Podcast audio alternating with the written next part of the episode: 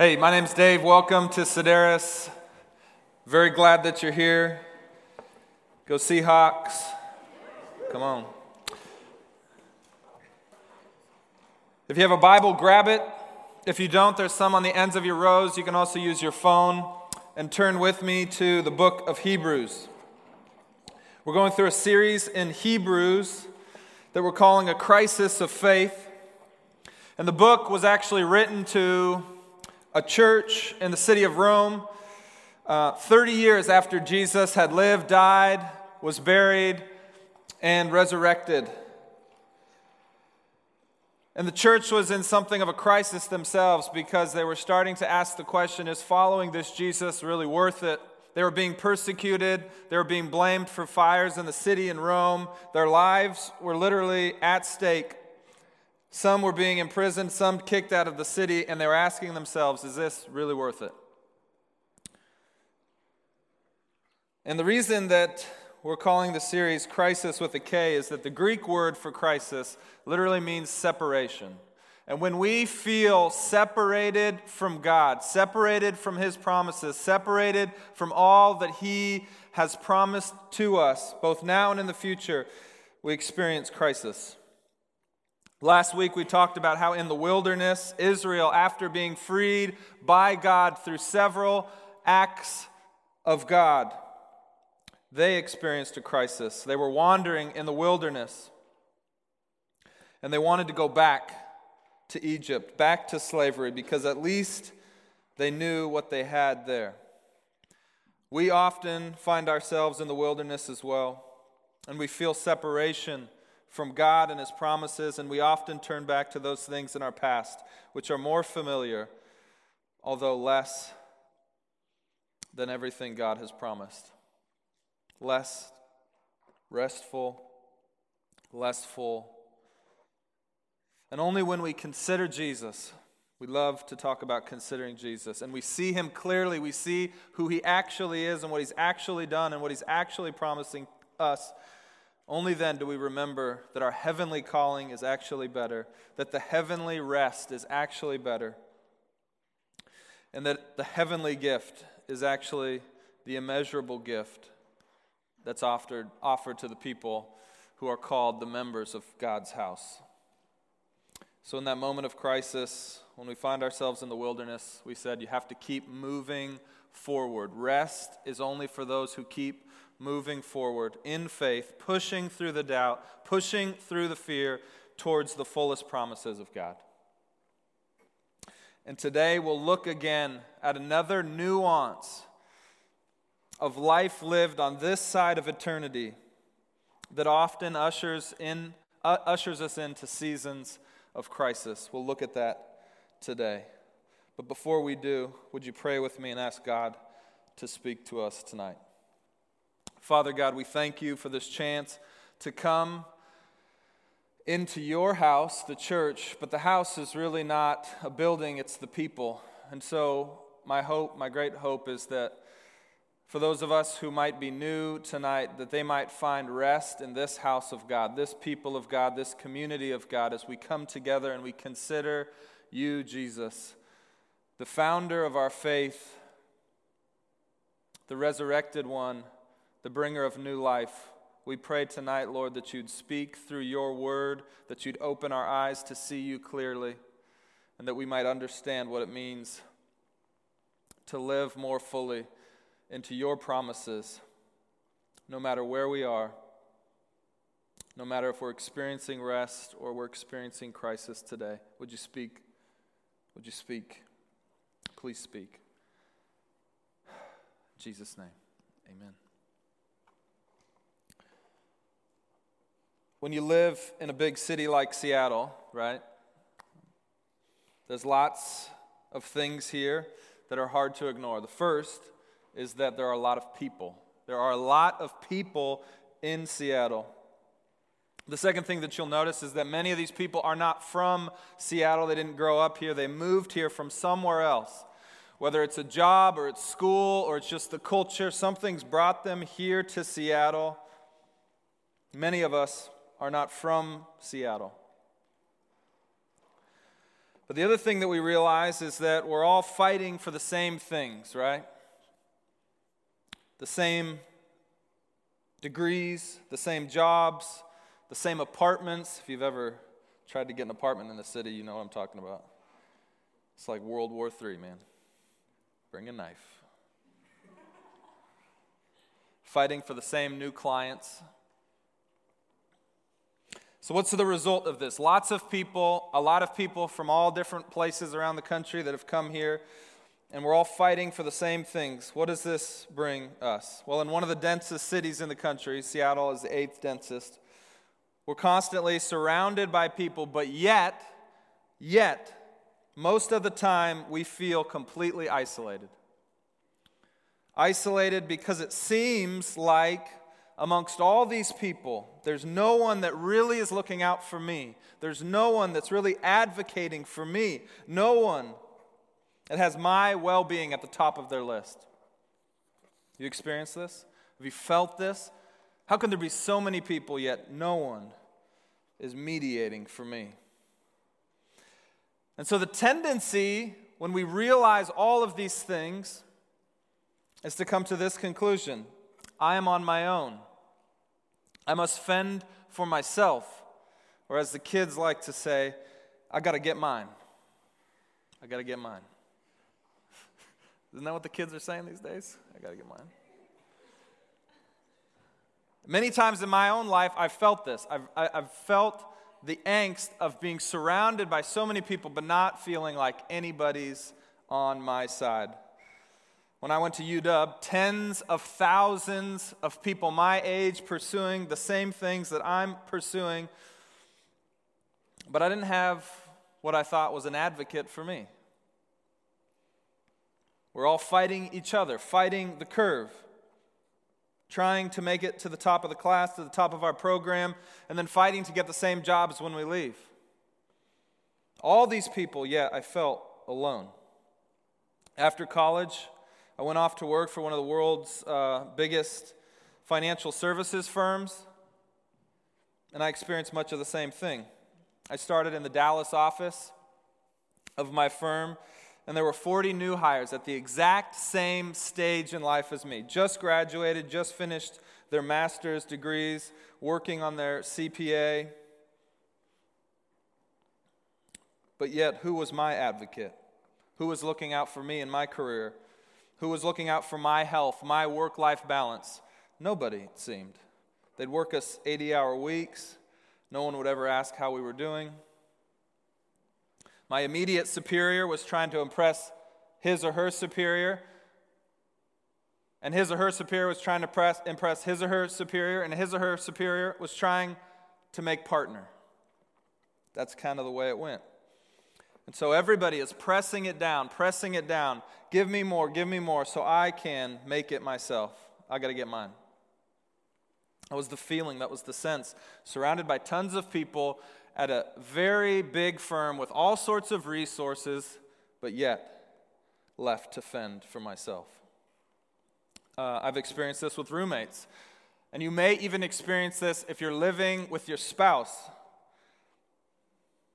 You feel like you're in isolation, even though you're surrounded by people who love you and care about you.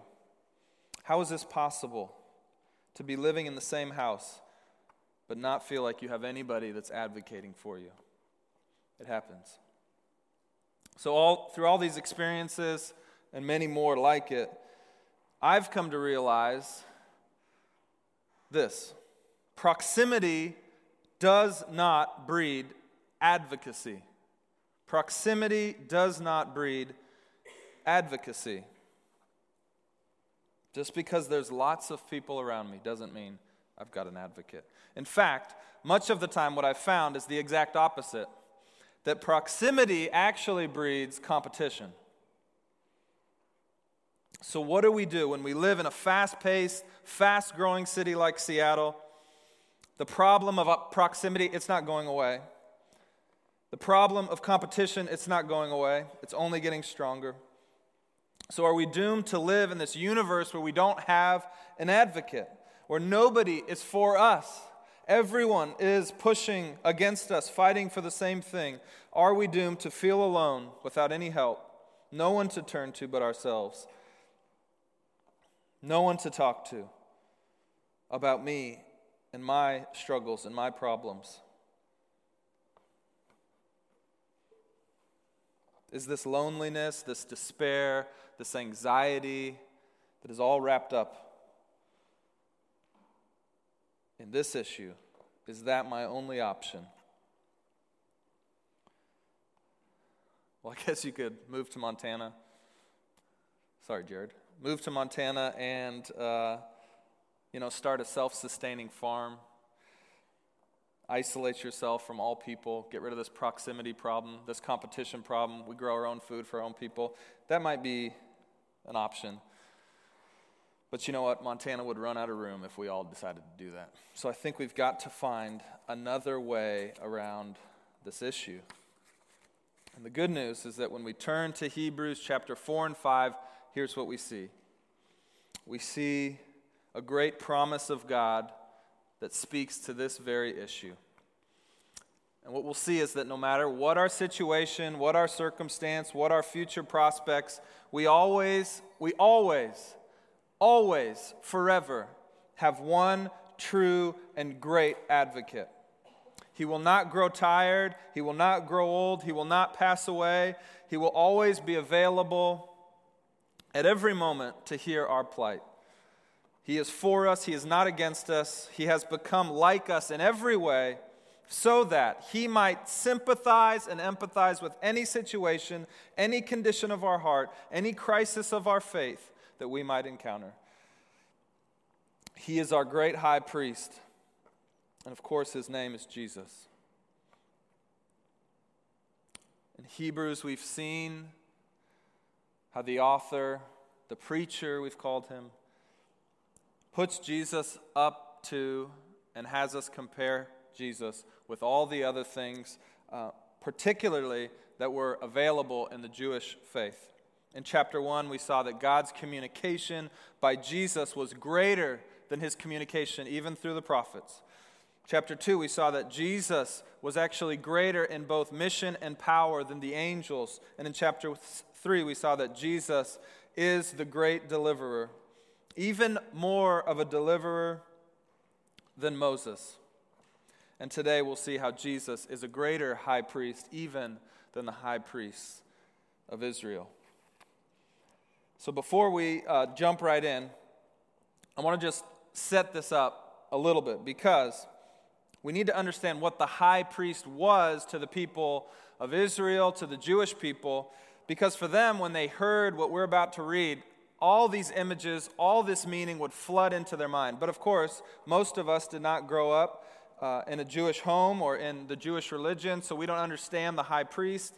And in fact, the role of the high priest has changed a lot since this time and since uh, the Old Testament times, which the writer of Hebrews is referring to. So, what was the high priest, and why is it so important that Jesus was a greater high priest? Well, first, the high priest was, of course, higher than any other priest. So, there was many priests within uh, the, the Israelite uh, community and nation.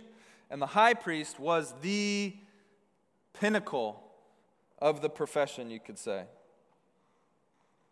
So the high priest was appointed by the people, and he would perform uh, the ceremonial, religious rituals and duties that were laid out by uh, Israel and the law of Moses.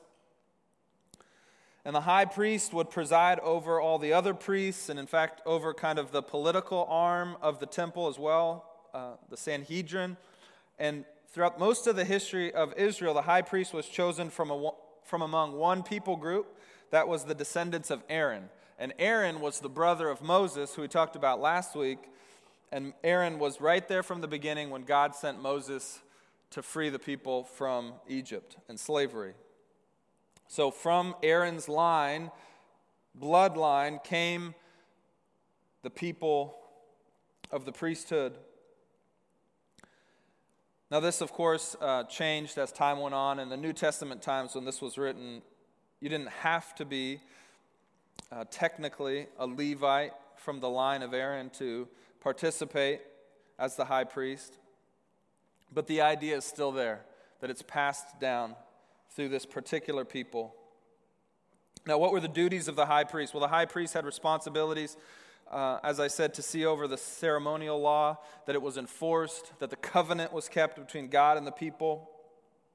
So, all the temple duties. So, in Israel, there was one temple that was sort of uh, the central religious uh, place for all Israelites. And so, during special holidays and festivals, people would travel to Jerusalem and to the temple because the temple was the center, and that's where the high priest presided. And the prime responsibility, of course, and it was a tremendous responsibility, was to direct the hearts of all the people of God towards Yahweh their God and fulfillment of the covenant.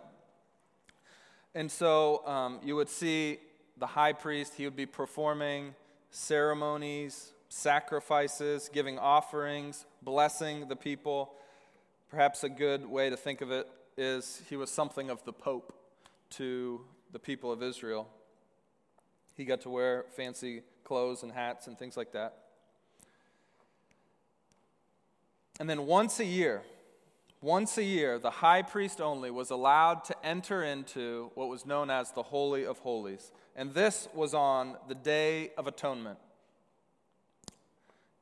Yom Kippur. You've probably heard it, heard of it. It was September 22nd this year. Yom Kippur is just the Hebrew term uh, translated Day of Atonement. And the Day of Atonement was this central atoning ritual for the entire nation of Israel. And unlike all the other sacrifices at the temple, this sacrifice happened in the innermost part of the temple, known as the Holy of Holies. So, if you were looking at the temple, there was kind of the outer court where everybody could go, and then there was the temple, and it was something of a rectangular building. And as you'd walk in, this was where um, there was uh, the lampstands, and there was incense offering, and there was the showbread, and most of the rituals would happen in there by the priests. Of course, outside of the actual physical building, there was sacrifices that were happening in the courtyard. But then within the temple, in the far back area of the temple, it was known as the Holy of Holies, and there was a veil that uh, came from ceiling to the floor that blocked it off, and only once a year could anybody go beyond the veil and cross into the Holy of Holies. And what was inside the Holy of Holies was the Ark of the Covenant, which was symbolic for the presence of God. And in the ark was the tablets that the law was originally written on by Moses. And so it was this incredibly sacred, holy space thought of to be the residence of God. Once a year, only the high priest was allowed to enter this room, and he would go in and he would make sacrifice for the people. But before he could make sacrifice for the people, he had to make sacrifice for himself. And he would do that by taking goat's blood and he would sprinkle the goat's blood. First, to atone for his own sins, making himself symbolically clean and worthy, to then make a sacrifice, sprinkling of blood to or for the entire nation of Israel. And you'll see why this is so important this imagery. To understand it in the context of Jesus, the great high priest. Okay? Starting to make sense? Starting to see what the high priest was to the people of Israel. Now, there were two main qualifications to become high priest. The first, you must be able to empathize with the people, with their frailty and the weakness of the people that you serve, because you are acting as their advocate. We'll see why that's important. And second, you must be called or appointed by God. So there was, of course, this sense of not anyone could do this job you had to be called by God, and part of your calling, of course, would be to be trained up, to be an expert in the law of God. So it was a very special position. So now, Hebrews chapter 4, there's the setup so that we might understand as we read this the importance of what it's about to say about Jesus. So, Hebrews, it's going to be near the back of your Bible. Hebrews chapter 4, and we're going to start in verse 14. Hebrews chapter 4, verse 14. Says this Since then, we have a great high priest who has passed through the heavens, Jesus, the Son of God. Let us hold fast our confession. For we do not have a high priest who is unable to sympathize with our weakness, but one who is who in every respect has been tempted as we as we are, yet without sin. Let us then with confidence draw near to the throne of grace, that we may receive mercy and find grace to help in time of need. For every high priest chosen from among men is appointed to act on behalf of men in relation to God, to offer gifts and sacrifices for sins. He can deal gently with the ignorant and wayward, since he himself is beset with weakness. Because of this, he is obligated to offer sacrifice for his own sins, just as he does for those of the people. And no one takes this honor for himself, but only when called by God, just as Aaron was. So also Christ did not exalt himself to be made a high priest, but was appointed by him who said, You are my son. Today I have begotten you. As he says also in another place, You are a priest forever, after the order of Melchizedek. In the days of his flesh, Jesus offered up prayers and supplications with loud cries and tears to him who was able to save him from death, and he was heard because of his reverence. Although he was a son, he learned obedience through what he suffered. And being made perfect, he became the source of eternal salvation to all those who obey him, being designated by God high priest after the order of Melchizedek. Now, there's a lot in there and I wanted to explain the high priest before we read it so that you'd understand what was going on. They're call, uh, the, the, the author of Hebrews is calling him the great high priest. But to understand the true significance of why Jesus, as our high priest, is so important, we got to look at the context. Always got to look at the context.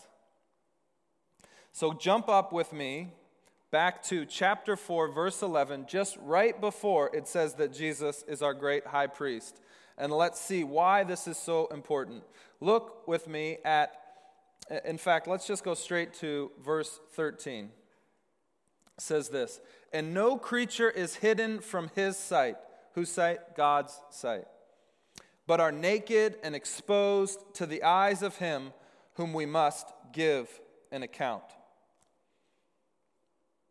If we do not understand the reality of these four words, we must give account, then we'll never grasp the profound good news that Jesus is our great high priest.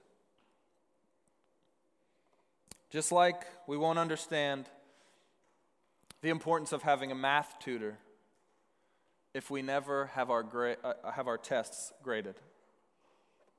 Just like I'll never understand the value of a Swiffer wet jet and a scented candle if my wife never comes home after a weekend where I had the buddies over.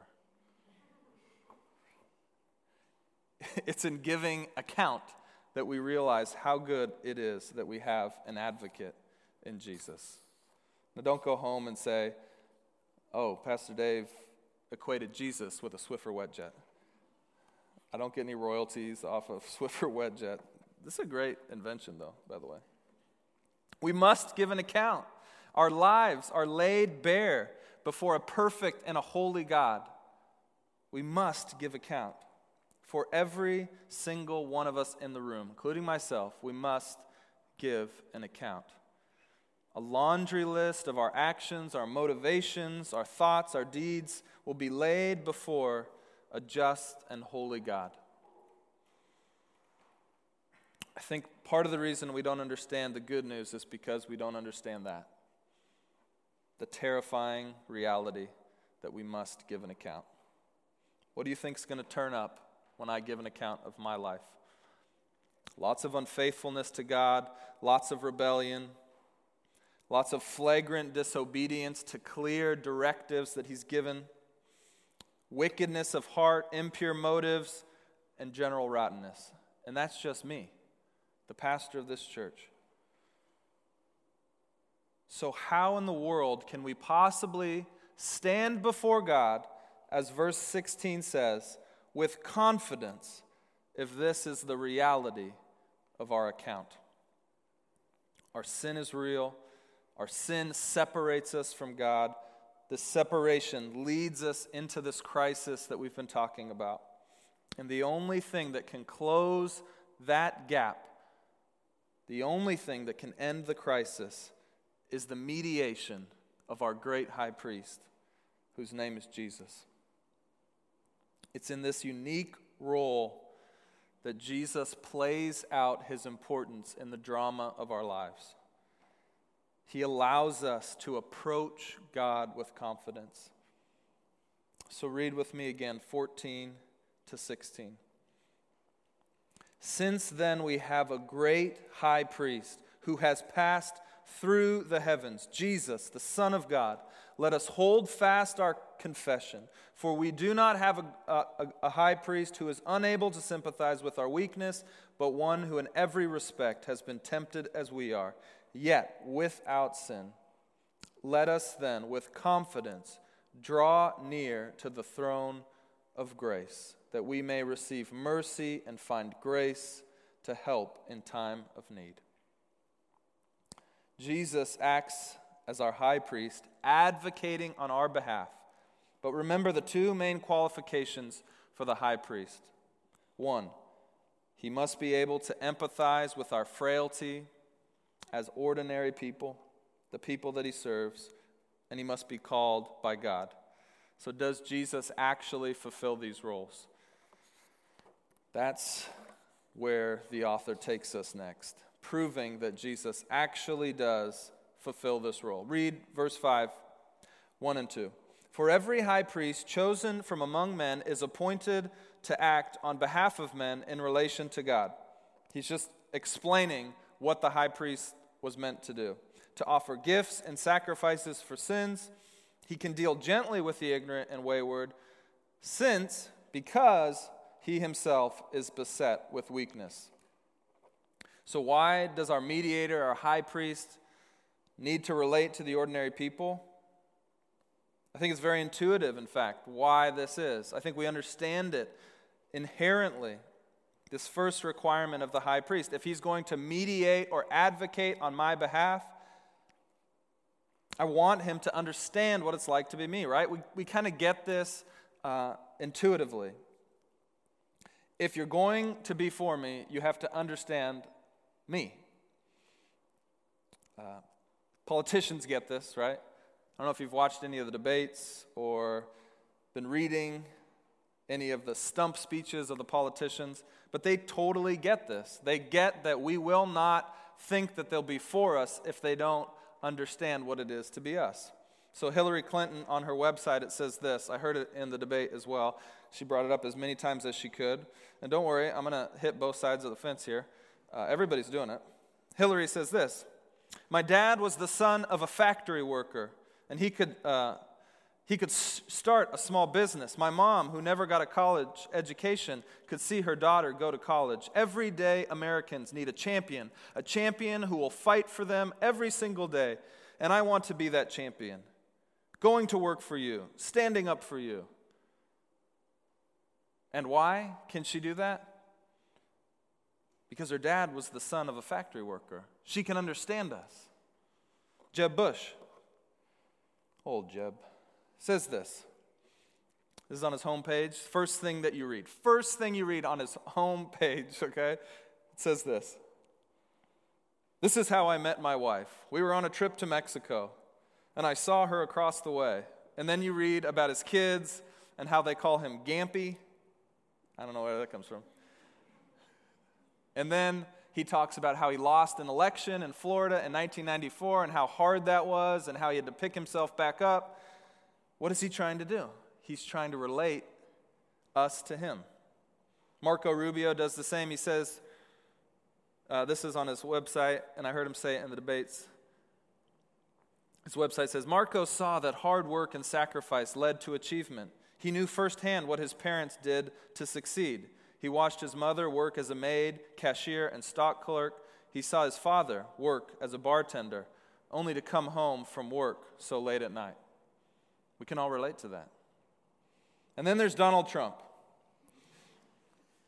Well, he's a quagmire. He wants to, you to know he's so different than you in every way, and he's better than you. And that's, you know, at least I appreciate his honesty because he is actually not like me in any way.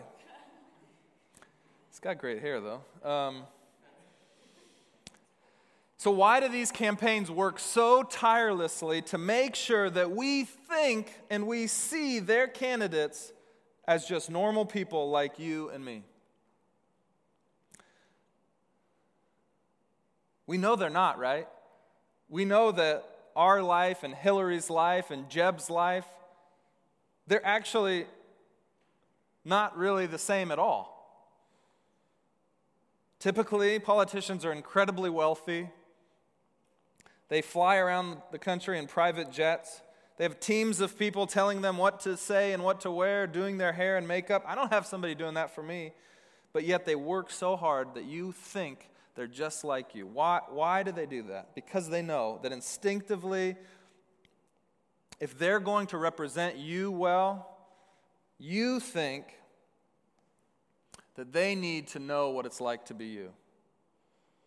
To mediate on your behalf, to advocate for your needs, to fight for your well being, they must know what it's like to be you.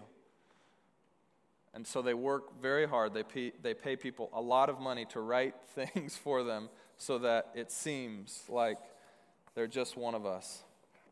Because we want people who advocate for us to be like us. Because it's very hard to advocate for someone if you don't know what it's like. Shared experience. Here's the great news Jesus was like us in every way. Chapter 4, verse 15. For we do not have a high priest who is unable to sympathize with our weakness, but one who in every respect has been tempted as we are. I know we have a lot of young professionals in the room.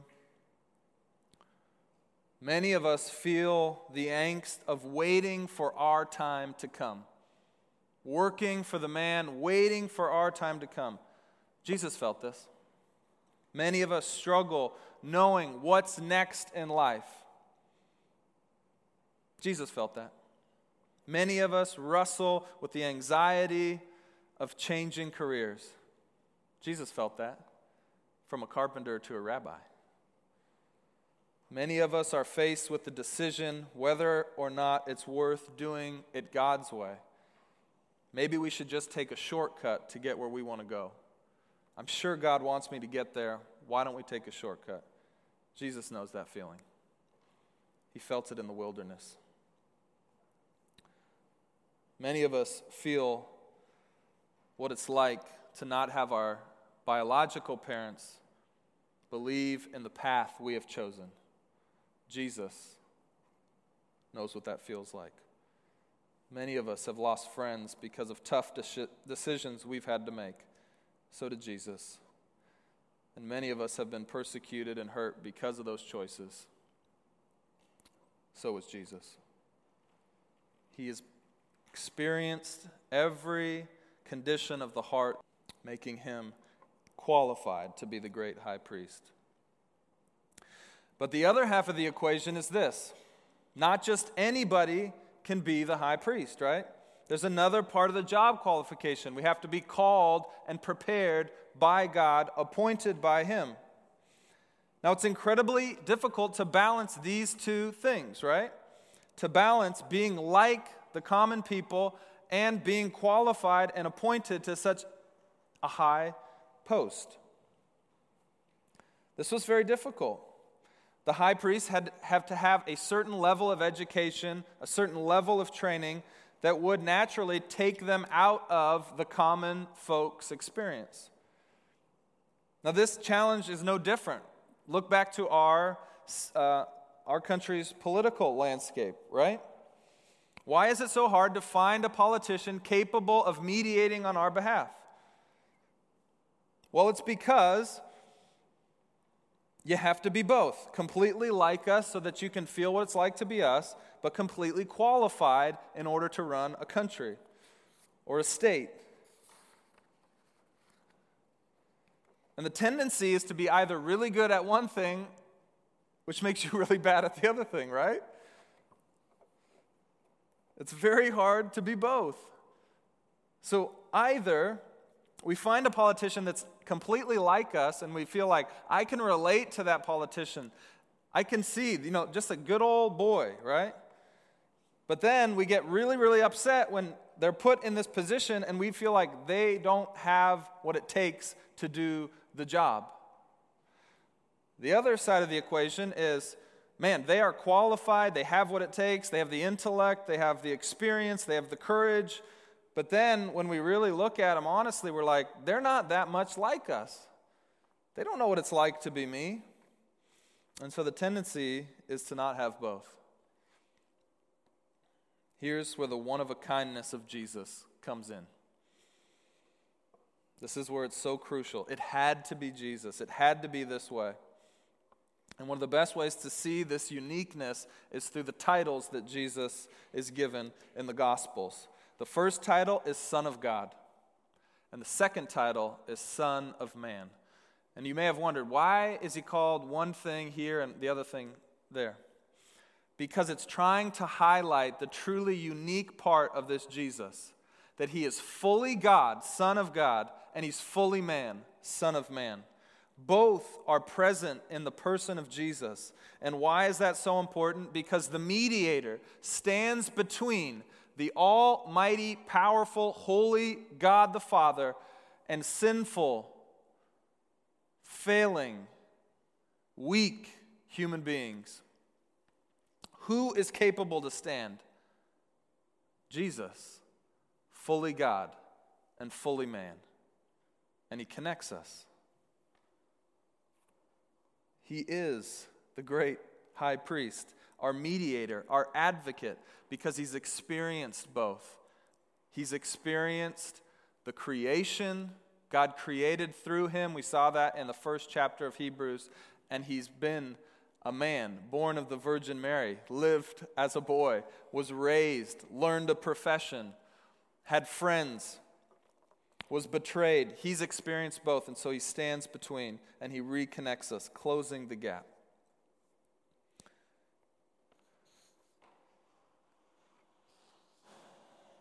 But there's one more unique thing about Jesus. Read again with me, chapter or verse 15.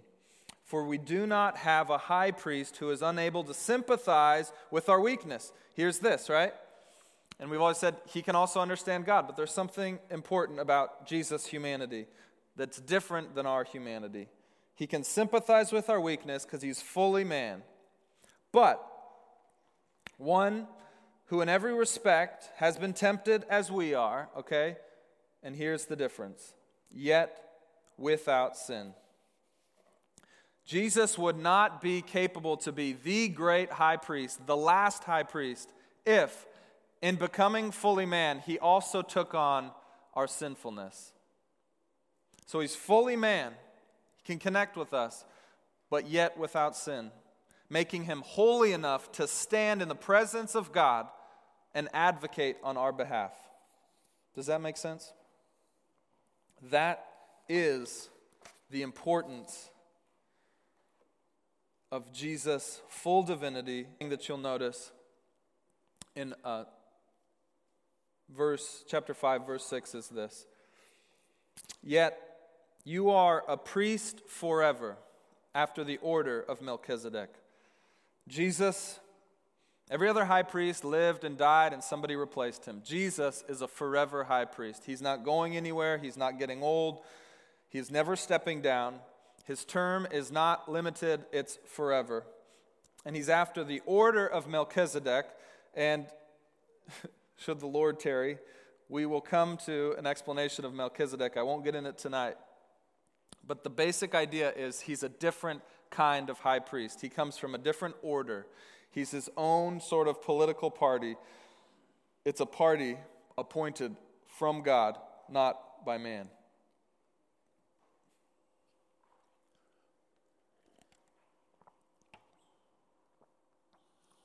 Okay. Now look with me at chapter 5, verse 7 through 10. We have this perfect mediator that stands between a holy God and sinful humanity, and he perfectly fits the qualifications necessary to mediate, to advocate on our behalf. But look, too, at this beautiful three verse passage. In the days of his flesh, Jesus offered up prayers and supplications with loud cries and tears to him who was able to save him from death. And he was heard because of his reverence. Although he was a son, he learned obedience through what he suffered. And being made perfect, he became the source of eternal salvation to all who obey him, being designated by God a high priest after the order of Melchizedek. These verses show how intensely Jesus entered into the human condition. I think sometimes when we think about Jesus, we think, oh, clearly praying for him was so easy because he's the Son. He learned obedience through what he suffered. He learned to pray. And he prayed through tears, through loud cries. And God heard him, not because he was the Son, but because of his reverence. Let that sink in. I think we say, I could never be like Jesus because he was the Son. And of course, it was easy for him to connect with God. He was the Son.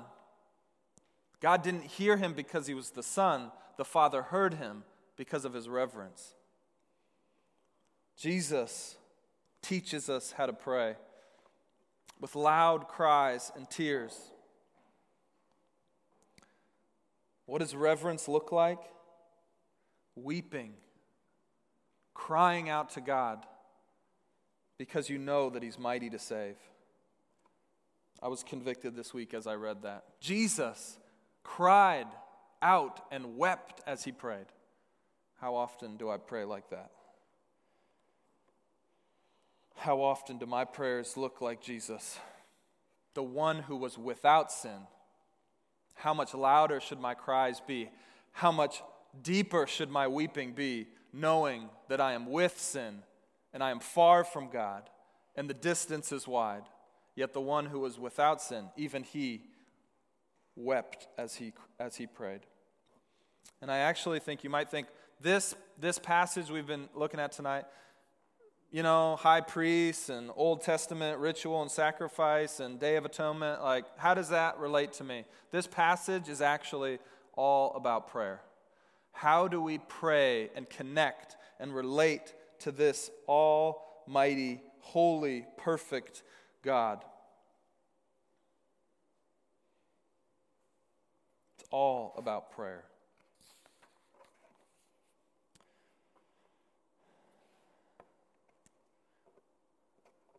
Jesus teaches us, teaches us, teaches our community, teaches the church that he serves through shared experience of weakness that it's possible to come to God, to come to the throne of grace with confidence. Picture with me a sanctuary. Prayer actually creates a sanctuary in time when a physical one might not be available in space. Prayer creates a sanctuary might not be available in space. Not in space, in space, time and space. So picture with me. We're going to go into a little bit of uh, visualization. Picture with me the throne room of God. This is a heavenly sanctuary that we're invited into. We're invited to enter into it every time we're in need, Every time we need to speak to the Father, to bring our prayers of petition and supplication and praise, we're invited into this throne room. But often, in fact, most often, if I look at my own life, I fail to actually enter this room. Why? Why do I fail to actually pray with earnesty and reverence and honesty in my times of need? I think it's because I convince myself that God has no time for me. I convince myself that God cannot hear me. I convince myself that God doesn't want to hear me. I convince myself that God doesn't have enough grace and mercy for me. Why? Because I'm convinced that God cannot and should not understand my plight. I convince myself, we convince ourselves, that there are no familiar faces in that throne room. So often when I pray, I try very, very hard to picture myself stepping into the throne room of God, stepping towards the throne of grace. It helps me to clear the distractions, it helps me to enter this sanctuary, to clear the noise, to focus in on the heaven reality, which is my prayer life. But as I thought about that this week, as I thought about why it's so hard to enter that room, even, even most times for me, it brought back to mind uh, this imagery I have. This imagery of entering into a room for the first time. And as I thought about it, what I had actually was not like a, a memory, like a real memory but just kind of this vividness of, of the sensation that came along with it. And I think the reason why I had uh, not, not an actual memory, but just the sensation is because I think this has happened to me so many times that it's just become sort of this abstract sensation that I feel uh, rather than just uh, a one moment in time. And the vividness of this sensation all centers around those moments right before you enter into a new room. You know what I'm talking about? Like a room where you've never been in that room and you're not sure what's on the other side of that door. Uh, for me, like the first day of class in elementary school was like this. You're not sure who's in your class, and so you're walking in, and it's like it's like serious crisis mode, right? You're like, what's going to be on the other? What's this teacher going to be like? Who are my classmates going to be? You know, this was like pre-internet time, so you didn't really know who was in your class. I had the same sensation when I'd walk into a new living situation in college. Who's going to be on the other side of that door? Who's going to be my roommate? I had it in my new classes in college. Am I going to be alone in here? So, the sensation that I have is one, right, of anxiety and fear, the unknown. It's palpable. Are you, track, are you feeling with me? I want you to feel this with me. It's the, it's the anxiety of the unfamiliar room.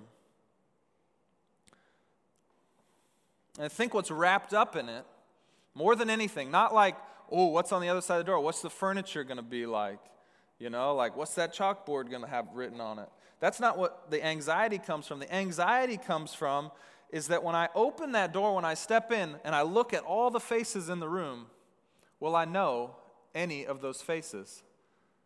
Maybe, maybe y'all went to a Halloween party this weekend and you had that anxiety. I got invited. I don't know how I got on this invite list, but I'm going to go. And you walk in and you're not sure if you know anybody. I think that's what the anxiety, that there's not a familiar face in the room. I think this is a pretty common experience that we have. And I think the fear of that, the fear of the unfamiliar room, keeps us out of a lot of rooms I know this because sometimes I have the courage to open that door, and I'm so glad that I entered into that room. But the fear of not knowing any faces on the other side of that door keeps us from entering. But here's the very good news. Here's the very good news.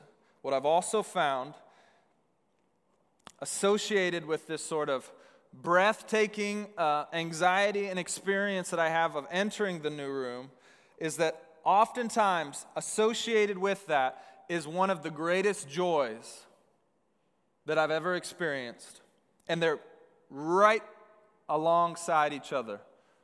This joy I only experience if I've also had the experience of the anxiety.